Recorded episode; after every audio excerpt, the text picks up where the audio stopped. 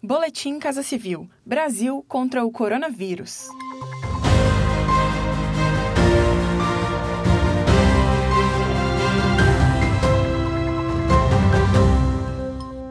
Confira as principais ações do governo federal nesta segunda-feira, 17 de agosto, no enfrentamento aos impactos da pandemia de Covid-19. O auxílio emergencial do governo federal alcançou a meta de atender os mais vulneráveis e não deixou ninguém para trás. Por meio do maior programa assistencial da história do país, 23 milhões e meio de brasileiros deixaram de cair na pobreza em razão da pandemia e outros 5 milhões e meio saíram da linha de pobreza. Os dados são do Instituto de Pesquisa Econômica Aplicada, o IPEA, do Ministério da Economia. A pesquisa também apontou a queda do índice de desigualdade social no país como consequência do benefício. Por se tratar de um programa de transferência de renda direta para a população, o fluxo desenhado pelo governo federal para o auxílio emergencial assegurou a chegada dos recursos na ponta. Quem explica a efetividade do benefício é o ministro da Cidadania, Onix Lorenzoni. É muito significativo chamou a atenção do mundo, porque o mundo todo está muito impressionado com o que o Brasil fez, em termos de amplitude, rapidez, inovação, por causa do aplicativo.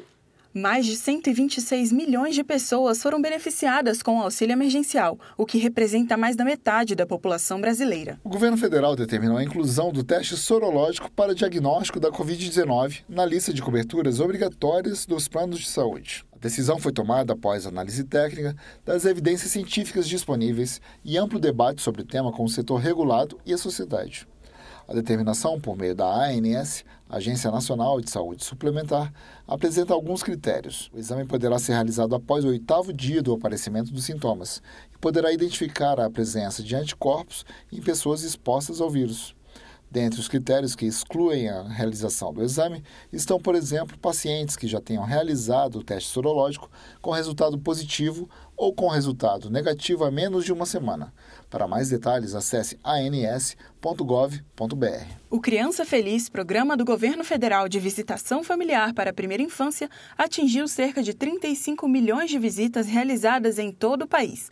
Foram acompanhadas mais de 880 mil crianças e cerca de 184 mil gestantes inscritas no Cadastro Único para Programas Sociais. A iniciativa é considerada o melhor programa na área de inovação em educação, vencendo o WISE Awards de 2019, o prêmio de sabedoria, em disputa com quase 500 projetos internacionais.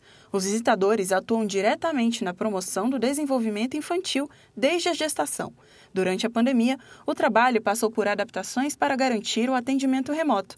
No caso de famílias sem celular ou acesso à internet, foram realizadas visitas seguindo todas as recomendações do Ministério da Saúde para que ninguém ficasse para trás. Acompanhe essas e outras ações do governo federal por meio dos canais de comunicação da Casa Civil da Presidência da República. Acesse casacivil.gov.br e siga também os perfis no Spotify, YouTube e Twitter.